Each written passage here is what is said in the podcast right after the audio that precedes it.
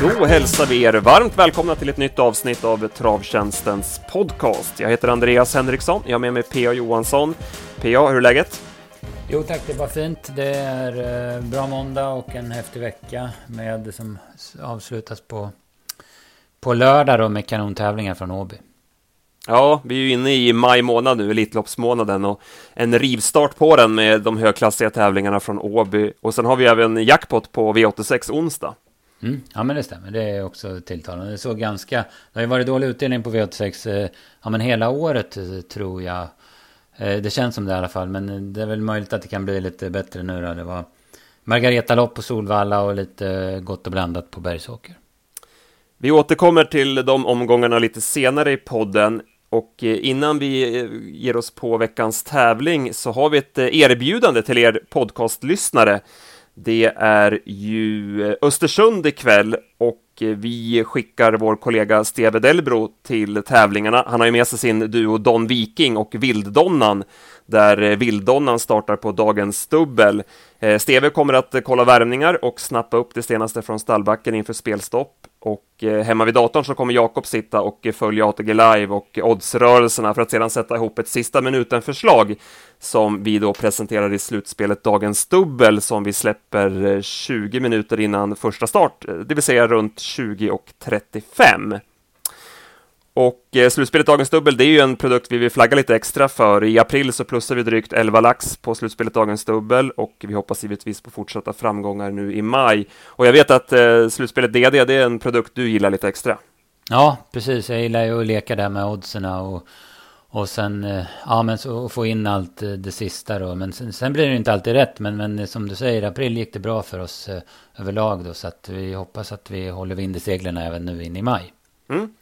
Och är ni nyfikna på slutspelet Dagens Dubbel så har ni chansen att eh, köpa det ikväll till halva priset. Eh, uppge koden DUBBEL i kassan så kan ni köpa slutspelet DD för 39 kronor istället för det ordinarie priset 79 kronor. Så häng på ikväll från Östersund. Steve kommer att vara på plats som sagt och vara rejält taggad. Så eh, koden DUBBEL är alltså det som gäller. Men vi kör tävlingen då. Förra veckans eh, tävling höll du i och det var Gassaregato och Tom Harpesta du sökte. Mm, ja, men det stämmer. Och en av de som skickade in rätt svar var Thomas Widerot som vinner 300 krediter att köpa tips för på travtjänsten.se. Och den här veckan så håller jag i tävlingen och eh, jag söker vinnaren av ett större lopp. Jag vill alltså ha namn på både häst samt namn på aktuellt lopp. Och som vanligt är det då 300 krediter på travtjänsten.se som står på spel. Ni mejlar in ert svar till kundtjänst.travtjänsten.se eller svarar via någon av våra sociala kanaler. Ja, ledtråd 1 då. Eh, jag hade precis börjat min anställning på Travtjänsten när det här loppet avgjordes. Pappa till hästen var känd för att lämna bra spetshästar och det var just från ledningen som hästen vann det lopp vi söker. Då får man gå tillbaka några år i tiden, Ja, exakt. Eh, så är det. Ja, eh, eh, lite på G vart du, vart du är på väg. Ja, snyggt. Eh, bra. Vi kör veckans snabba. En summering ja. av veckan som varit. Precis. Eh, vi började förra måndagen på Färjestad där det var skrällerikt. Det blev jackpot på sexorna. Uh, Sahara Peyote har vi nämnt tidigare. Han var bra på nytt. Sakapa Grim vann från spets och såg bra ut. Eh, den jackpoten sen skulle ju delas ut på tisdagen. Och det som var signifikativt för kvällen var täta slutstrider. Mest dramatiskt var det ju ändå i V64 3 där Quite Special slutade som vinnare. Men Staro Leonardo krockade med Ferrari Sisu kort före mål varvid båda galopperade. Johnny Takti var tillbaka på banan och vann två lopp. Först direkt i lopp 1 med sin Fandel och sen på V64 med Suarez. Eh, onsdagen då handlar det om V86. Utdelningen blir bara 1200 kronor på 8 rätt och det blir jackpot på sexorna som vi har nämnt då. Men för många var det ändå en omöjlig kombvinnare. Säger bara Sofies Case, Racing Rib och Kira Bo. Den trion var det inte många Wise Guys som trodde på. Och det gjordes inte vi heller. skall sägas. Eh, sportsligt har vi med oss intrycken på Amornero Rock och Easy Cash, prestationerna av Racing Rib och Maestro Crew, Eh, där vi imponerades av dennes styrka och sen dessutom plussade vi rejält för Welks prestation innan V86 på Valla då. Det raceades in, in i vissa av loppen på Umeåker i torsdags. Gio Mannerheim var hjälpt av tuff körning i täten, men han avgjorde också snyggt i tredje på sista 700. Wäjersten vann även med Syos, som var fint förberedd inför sin årsdebut. Airborne vann på nytt. Den här gången gick han felfritt och han ser häftig ut. Det var fina förhållanden på Kalmar i fredags och, eh, och som hästarna såg ut och sprang. Garrett Boko var galet bra i debuten för Jerry Redan och sprang under 10, vilket intryck det var på honom. Men bakom där så fungerade inte Taekwondo som allra bäst i sin årsdebut. Det var läckert intryck även på Halo of M och då hon vann första Sverigesegern, Magnus Djuse körde båda. Det var bra kvällar även för Fredrik Persson och Johan Untersteiner som vann dubbelsegrar med egen tränat. Vi går igenom V75 eh, från Örebro lite mer, eller eh, helt och hållet senare. Men jag nämner ändå Diana Sett som såg opressad ut och hon vann in Karlssons minne innan V75. På Vaggeryd i söndags vann Don Cash i sin uppladdning inför Apranovers lopp. Men det här blev inte ett sägande sedan Spartak Face galopperat i sista sväng. Och jag noterar också en snygg kuskdubbel av Tyler Mifsud som och som att både Carrion Cash och Muscle Crown är två spektakulära hästar. Mm mycket som hände där. Den, den, den du nämnde på slutet där, Cash and Carry, det, den har man, gillar man verkligen. Den har vunnit tre av fyra nu och där kan ju Anders Svanstedt ha en stor championatshäst. Ja, det är ju verkligen en, en, eh, en reklamhäst för, för honom då. Och eh, jag vill bara att han får den att lugna ner sig lite. Jag tyckte hon såg lite stressad ut igår, men det finns ju som du säger ruggig kapacitet i henne. Och i fredags där från eh, Kalmar så gillade ju jag som du säger där Holovam och Gareth Boko. Holovam är en riktigt läcker travare och ja, vad var det för insats av Gareth Boko egentligen? Nej, den var ju brutalt bra och det var ju alla inblandade, speciellt kanske Magnus Djuse, han var ju helt uh, i chock efteråt och det, det får man ju faktiskt köpa för det var ju, det var ju ett enormt intryck på honom. Ja, också. verkligen. Ja, vi går vidare till ledtråd 2 i tävlingen. Här kommer den. Inför 22 638 personer på plats så vann hästen loppet till oddset 2,24 via 0,93 sista 500. I det slagna fältet hittade vi såväl norsken som tysken.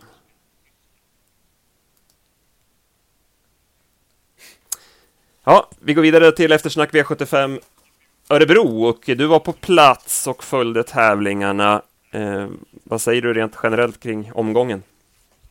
Ja, men jag tycker det var en ganska bra V75-omgång. Det var rätt så riviga lopp och eh, det var ju inte bara spetsvinnare som, som Örebro har rykte om sig att vara en spetsbanare, utan de vann lite från alla möjliga positioner. Och eh, jag såg i statistiken där, det är ju faktiskt inte så många spetsvinnare som man tror när det är V75 i Örebro. Annars vanliga lopp så vinns ju väldigt, loppen väldigt ofta från ledningen. Men kanske inte på V75, men det kanske är så att, man, att det blir väldigt hårda körningar och sådär eftersom många tycker att de ska vara med där framme. Det blev en ganska tuff körning i V75 1. Four Guys Dream fick överta från Melby S, men det kostade 12 och 3 första 500.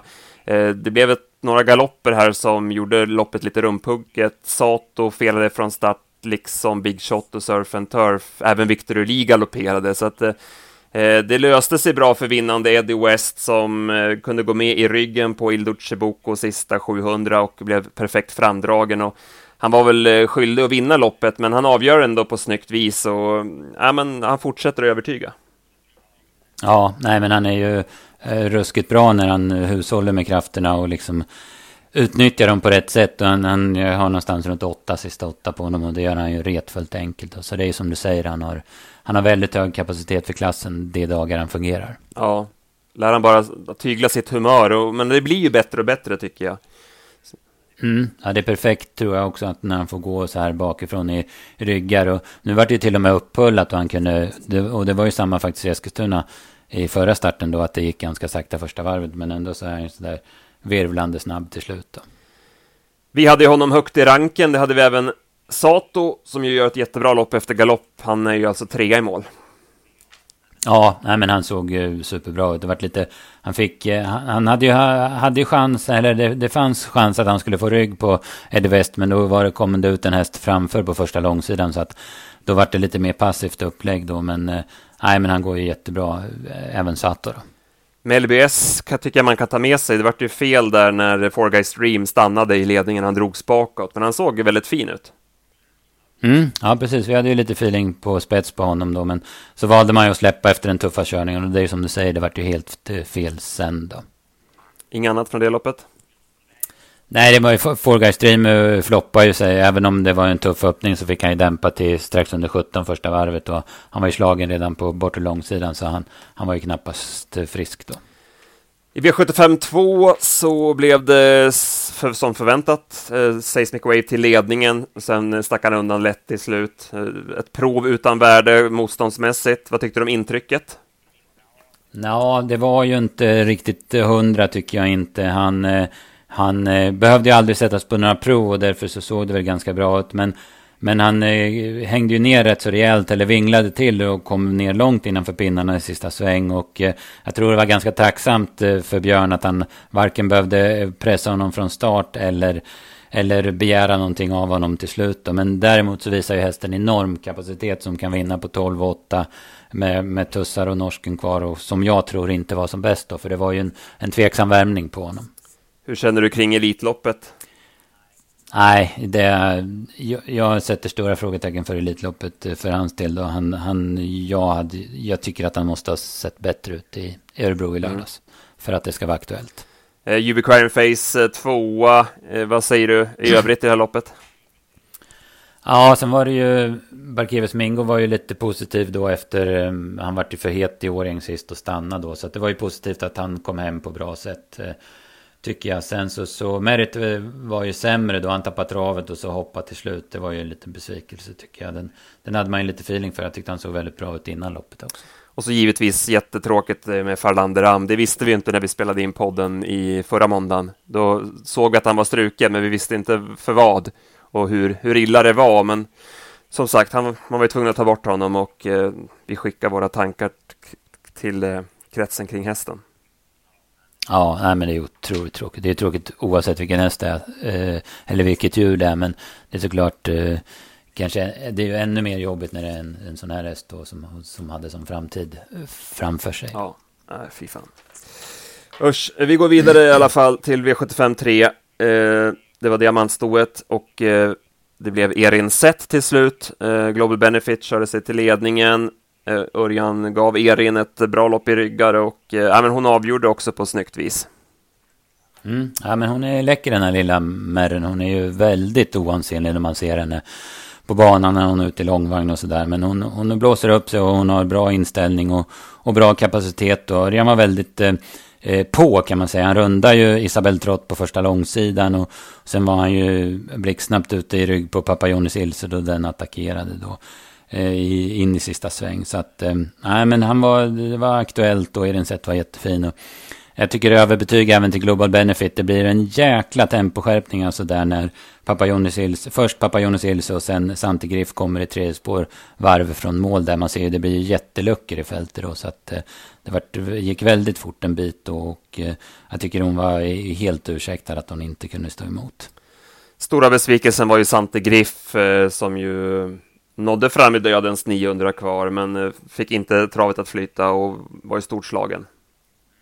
Mm, nej, precis. Jag, jag, tror att Oskar J. Andersson såg det och egentligen ville svara dödens, men insåg att det... det att, att, såg alltså att hon travade så dåligt, men insåg att det, det blir ju helt galet om man svarar dödens i det läget. Då, så att, eh, det var en liten missräkning för pappa Jonas Ilse som, som också gör ett jättebra lopp som trea. Men som du säger, Santi Griff såg inte bra ut. Vi går vidare till V75s fjärde avdelning. Eh, Bandit Frontline blixtstartade till ledningen, eh, blev väldigt pigg och det gick fort första varvet. Eh, Digital Digitalaki övertog spets, men det kostade 13 första rundan. Och det blev ju för tufft för hans del, så det blev bra kört åt favoriten Halo Am, men man måste ju fortsätta att gilla intrycket på honom. Alltså han, han vinner ganska lätt här och det såg inte tomt ut i mål. Nej, precis. Han, han är skön den där hästen. Han har, han har nog väldigt hög kapacitet och sen har han väldigt skön inställning till sitt jobb också. Han gör ungefär vad som behövs och inte mer då. Men nej, han såg läcker ut över mål så att verkligen fin. Vad säger du om de övriga? Ja, Versace Face har ju rygg på Halo M hela loppet och, och går bra in i mål. Jag har 11 sista åtta på honom och eh, jag tyckte han gjorde ett bra lopp. Men, men han stötte på övermakten den här gången. men han var ju mycket, mycket rappare i steget och så än senast på Valla då, då han blev utkontrad. Sen var det ju jättepositivt intryck igen då på Oliver Hall som i fjol inte tog ett travsteg fast han vann tre lopp och var tvåa fem gånger. Men i år, speciellt de här två sista när han gått barfota har sett riktigt bra ut. Sen jag var ju väldigt inne på Digital Lucky, men, men det som du säger, det blev för tufft där. Nio första fem och då var han med lite i kölvattnen och sen tretton första varvet när han körde till spets då. Så att, eh, han, sen fick han en tryckare av Max Hålerud dessutom då. Så, att, så det var för tufft. Vi, vi spände bågen, jag och Jeppson och Digital Lucky, men den strängen brast. Mm. Så var det. Vi går till V75 5. Jag ska säga en, so en sak där också. Sparkling Diamond gör ett jättebra lopp eh, som fyra. Den är ju högaktuell i, i ett vanligt gäng tycker jag nästa gång. Bra, vi går till Cash Cowboy då som eh, tog ledningen, låg frisk på bettet, men hade ändå kraft att gå undan till slut. Det var en klart bra insats från hans sida. Ja, verkligen. Han, eh, han var jättefin och han gick undan säkert då i snabb avslutning efter snabb öppning då också. Jag är väl lite hjälpt av att han inte blir synad under vägen. Janne Korpe sitter liksom nöjd i dödens med, med Mandela Zon. Jag tror att han skulle kunna ha slagit Cash Cowboy om han liksom hade kört lite mot den hästen då. Men han, han ville ju spara Mandela Zon när han fick döden. Så att det får man väl förstå då. Men det var ju nästan så att Olé var övermannen på sista långsidan. När den kom med sin rush där. Och så att, eh, men, eh, nej men ingen skugga över Cash Cowboy. Han, han var jättefin. Chiru, han eh, blev ju tempotorsk här. Han går alltså 11 och 2 sista varvet. Eh, kändes ändå lite seg, lite trög, eller? Mm, ja, precis. Det är möjligt att han blir så när han hamnade bak då. Först backade ju och det tog ju tid innan han kom ner då. Men jag håller med. Han, han gör ett jättebra lopp och han kommer ju säkert vara högaktuell och ha toppchans i nästa start om han har ett bättre läge. Men, men lite segt intryck var det ändå på honom. I övrigt då, är det någon du vill nämna? Ja, ja Reven Deja Vu, eh, den gick ju bakifrån den här gången. Det, det löste sig ju jättebra. Jörgen Westholm körde ett smart lopp med honom. Och han såg ju segerfarlig ut när luckan kom, men han hann liksom inte fram i den snabba avslutningen. Men den är ju eh, snäppet bättre i ledningen och jag tror att han, att han duger på V75 om han har läge för spets. Sen går vi till eh, gulddivisionen. Sorbet höll upp ledningen. Örjan behövde inte rycka norsken som det var snack om i veckan. Eh, Dragster eh, ryggledaren då och eh, Eh, Floris Baldwin gjorde bort sig från start, han var väl lite väl pigg. Eh, Chapuis hoppade i första sväng, Berry Kronos eh, tog ju döden sen. Det blev ju ja, men, hyfsat som förväntat loppscenariot.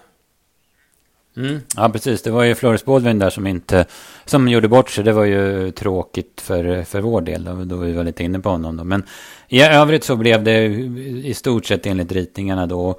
Eh, som vanligt när Sorbet leder så, så ja, men, tog inte Örjan upp utan han körde under 11 första, första varvet. Jag stod i sista sväng och såg det här loppet och in i svängen ser det ut som om Verikronos säger är den klart bättre av de två. Det ser ut som han liksom ska slå klorna i Sorbet. Men sen börjar han kränga ner och tappa travet och sen kort senare då så hoppade han ju och då blev ju Sorbet helt plötsligt ensam. Mm. Men eh, till slut så lyckades Dragster ta sig ikapp och förbi sista biten. Det var överraskande för, ja, men för alla skulle jag nästan tro. Putte, han, han, han skulle bara reffa in Sorbet där, men äh, Dragster! Alltså, ja, precis. Var det som någon slog han i huvudet med, med ett travprogram? Liksom. Ja, precis. Så jag, jag tänkte faktiskt, det måste jag vara ärlig och erkänna, att när Roger Malmqvist går ut 200 kvar och jag ser att Björn viker ner invändigt, nu står jag i svängen där så det, man ser ju lite konstigt, men då tänkte jag, aj, aj, aj, tänk om man torskar andra platsen på det där då. Men, men så ryckte han norsken och då vart det en ny häst strax, för jäklar vad han gick sista 150 in mot mål. Då. Ja. ja, det var snyggt i ordningställt. Han vinner alltså på 10 och 4 efter ett par månaders uppehåll och Nej, han var verkligen ställd, ställd för uppgiften och fortsätter att eh, överraska. Det har vi pratat om under hela ja. hösten och, och, början av vintern där, att eh, han överraskar gång på gång. Och nu, ja, nu var det ju barfota igen då, som är hans optimala balans och eh, som sagt, det var mm. väl trimmat. Mm. Nej, men han var superfin. Och Eh, sen så var ju lite snackisen där efter loppet att Örjan inte ryckte huvan på sorbet. Men han ryckte ju norsken 400 kvar så att eh, han var ju absolut med på noterna. Eh, sen är inte jag säker på att eh, sorbet svarar något på om man drar huvan. Eh, men säg 100, 50 eh, kvar när han upptäcker Dragster för att eh, för Sorbet eh, har ju norskt helstängt då, så han ser ju ingenting. Och, och i hans rutinerade hjärna så har ju han vunnit det här loppet redan. Så jag tror inte han hade reagerat på, på, på huvan i det läget. Däremot hade det ju varit bättre för, för Örjans självkänsla och för lirarna som fick torsk där med Sorbet om man, om man hade gjort det. Det fattar jag med, men jag tror inte det hade påverkat resultatet faktiskt. Tappade han stilen lite sista biten Sorbet, eller? Ja, men kanske lite också. Det, det, var, det kan ju ha berott på att han eh, var liksom att han slappnade av, att han hade avgjort som han tyckte. Jag, jag vet inte, det, det kan jag inte bedöma. Verre Kronos galopp då? Du som såg det live och på mm. nära håll, hur orolig ska man vara inför lördag? Ja, men det är klart att man ska vara orolig för att han galopperar ju och han, han galopperar ju för att han börjar hänga på, på vänstertummen och, och, och kränga ner då. Och då, då fick han liksom inte plats. Så att han, han rullar ju över. Det syntes ju att, att det, det kommer komma en galopp. Det, det var ju jättetydligt. Va? Så att det, det, är klart att, att man, eh, man ska oroa sig för det. Då. Och sen fick han ju inte ett, liksom ett, ett helt lopp heller då, som, som tanken var. Då. Men eh, jag läste, eh, travronden eh, eh, bevakar ju det här eh, jättenära nu med Svante Båth och så fram emot Paralympiatravet. Och Svante var ju inte, lät ju inte jätte, jätteorolig, men det är klart han kanske måste lägga ut dimridåer också, jag vet inte. Men nej, jag tycker inte, det var ju så, naturligtvis inte bra. Då. Men däremot så såg ju hästen jättestark ut, typ 500 kvar. Ja, precis. Och Svante var väl inne på att barfota kommer hjälpa honom eh, till finalen. Mm. Ja men säkert. Och det, det är, vi snackar ju om Very Kronos. Det är ju, ja, men på medeldistans är det ju få hästar i världen som slår honom. Så att eh, han kan ju säkert eh, vinna Paralympiatravet med rätt resa. Mm. Så. Men eh, ja, lite, lite orolig ska man nog vara i alla fall. Ja, vi får väl ge oss själva lite, vara lite självkritiska här. Vi trodde ju att Dragster skulle få ryggledaren, men vi rankade ändå ner honom. Eh, och ja, men det vart ju fel och det var ju Eh, ja, man ska, man ska inte förringa när, när man har loppscenariot att de ska få bra lopp i främre träffen, speciellt den här årstiden. Så ja, det kan vara farligt att göra som vi gjorde här nu då. Mm, ja, precis. Eh, det, det, vart ju, det vart ju inte bra då, och det är som du säger, det, det, det stod ju nästan ryggledaren i programmet. Mycket bra avslutning av Harran Boko. Han avslutade dagssnabbast sista 200 läste jag där på ATG X-Labs. Det var väl, ja. var det 0,4 tempo sista två eller vad det stod. Ja, Enorm ja, avslutning. Precis. Ja, verkligen. Kanonbra insats. Han är ju så, så färsk i den här klassen då, men, men han, har, han har form. Ja, sen avslutar vi då med Örebro International och eh, det blev spel mot ett mål. Det var så enkelt. Moni Viking körde fram utvändigt ledaren och sen när Björn begärde lite av honom sista 200 så bara försvann han. Mm, han, var, han var urläcker, såg jättefin ut. Och där hade Jan Lyng inte fuskat med någonting i, under den här månaden som han har haft hästen hemma hos sig. Då, utan han var blank som en eh, säl och, och jättesmidig och fin i värmningen. Då, så att det, det, var, ja, men det var ett härligt intryck. Han blir inte lätt att tas med i.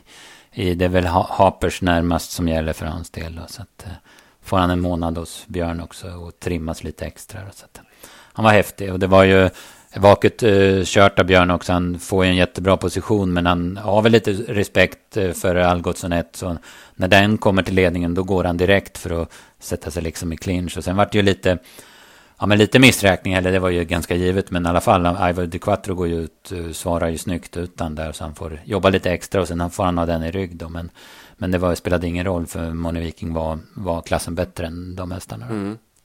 Eh, Algotsson som sagt kunde överta spets där från Dildan sett. Eh, lite besviken på honom ändå. Alltså nu är han ju färsk mot de här hästarna och allting, men det här att han inte är riktigt körbar till slut i loppen. Ja, det börjar ju kosta nu när det går så där eh, ruggigt fort. Det gick ju bra i vintras att vinna på, på överkapacitet om man säger det. Men, men nu är det tufft och nu krävs det ju liksom typ 10 runt om för att, för att vinna i alla fall på medeldistans. Så att då, då måste han få till aktionen lite bättre, alltså så är det.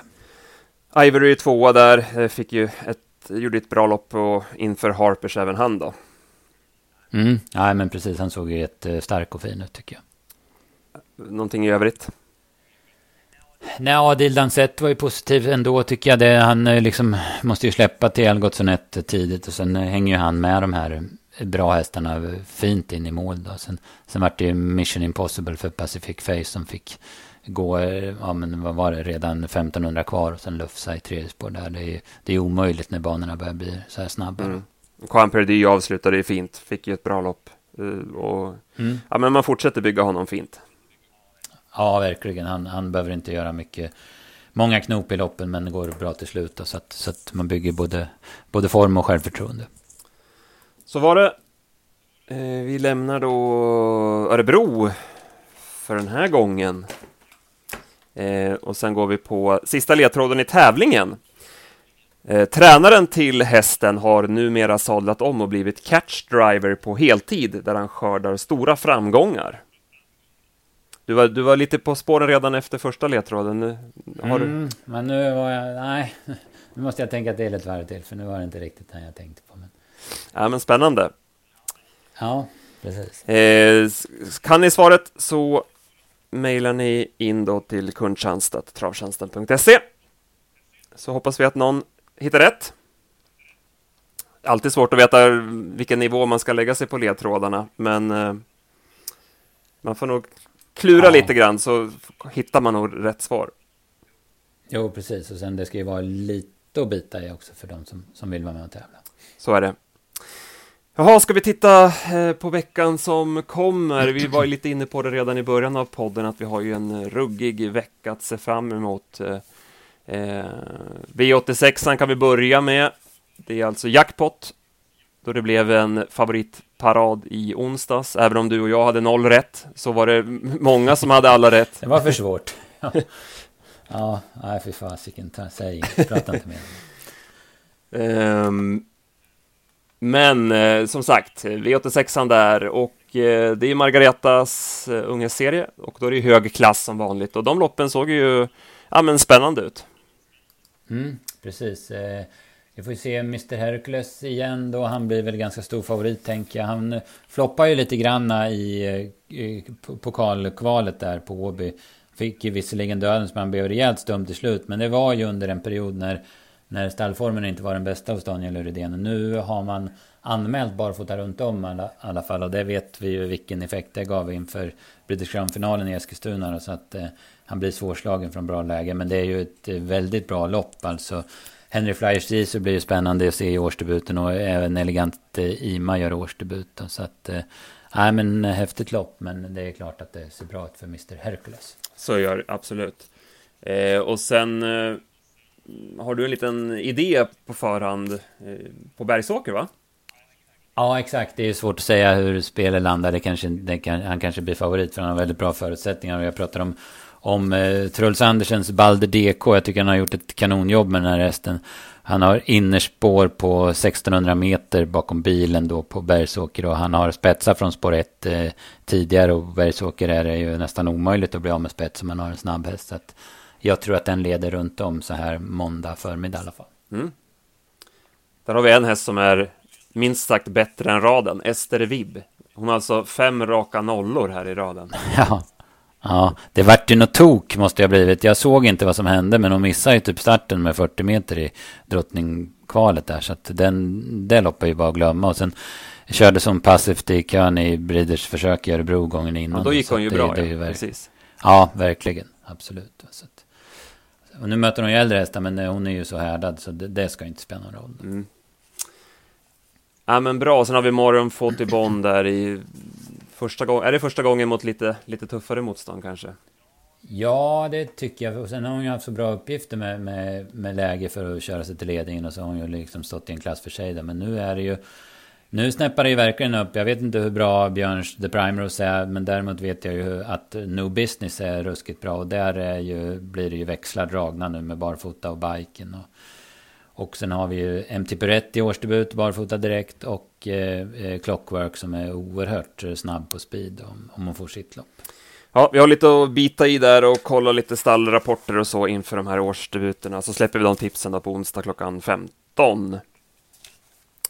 Eh, sen har vi då V75 på Åby, den högklassiga omgången med finaler i pokalloppen och även då Paralympiatravet. Och vi måste väl nästan börja med Paralympiatravet som ju är ett, ja, men ett våldsamt bra lopp alltså. Ja, verkligen. Det, måste, det, det är bara att skriva under på. Det vart ju skithäftigt lopp.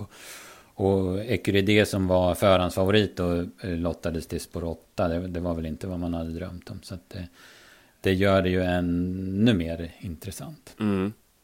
Har du någon spontan take på loppet? Hur, hur tror du att det kan bli kört?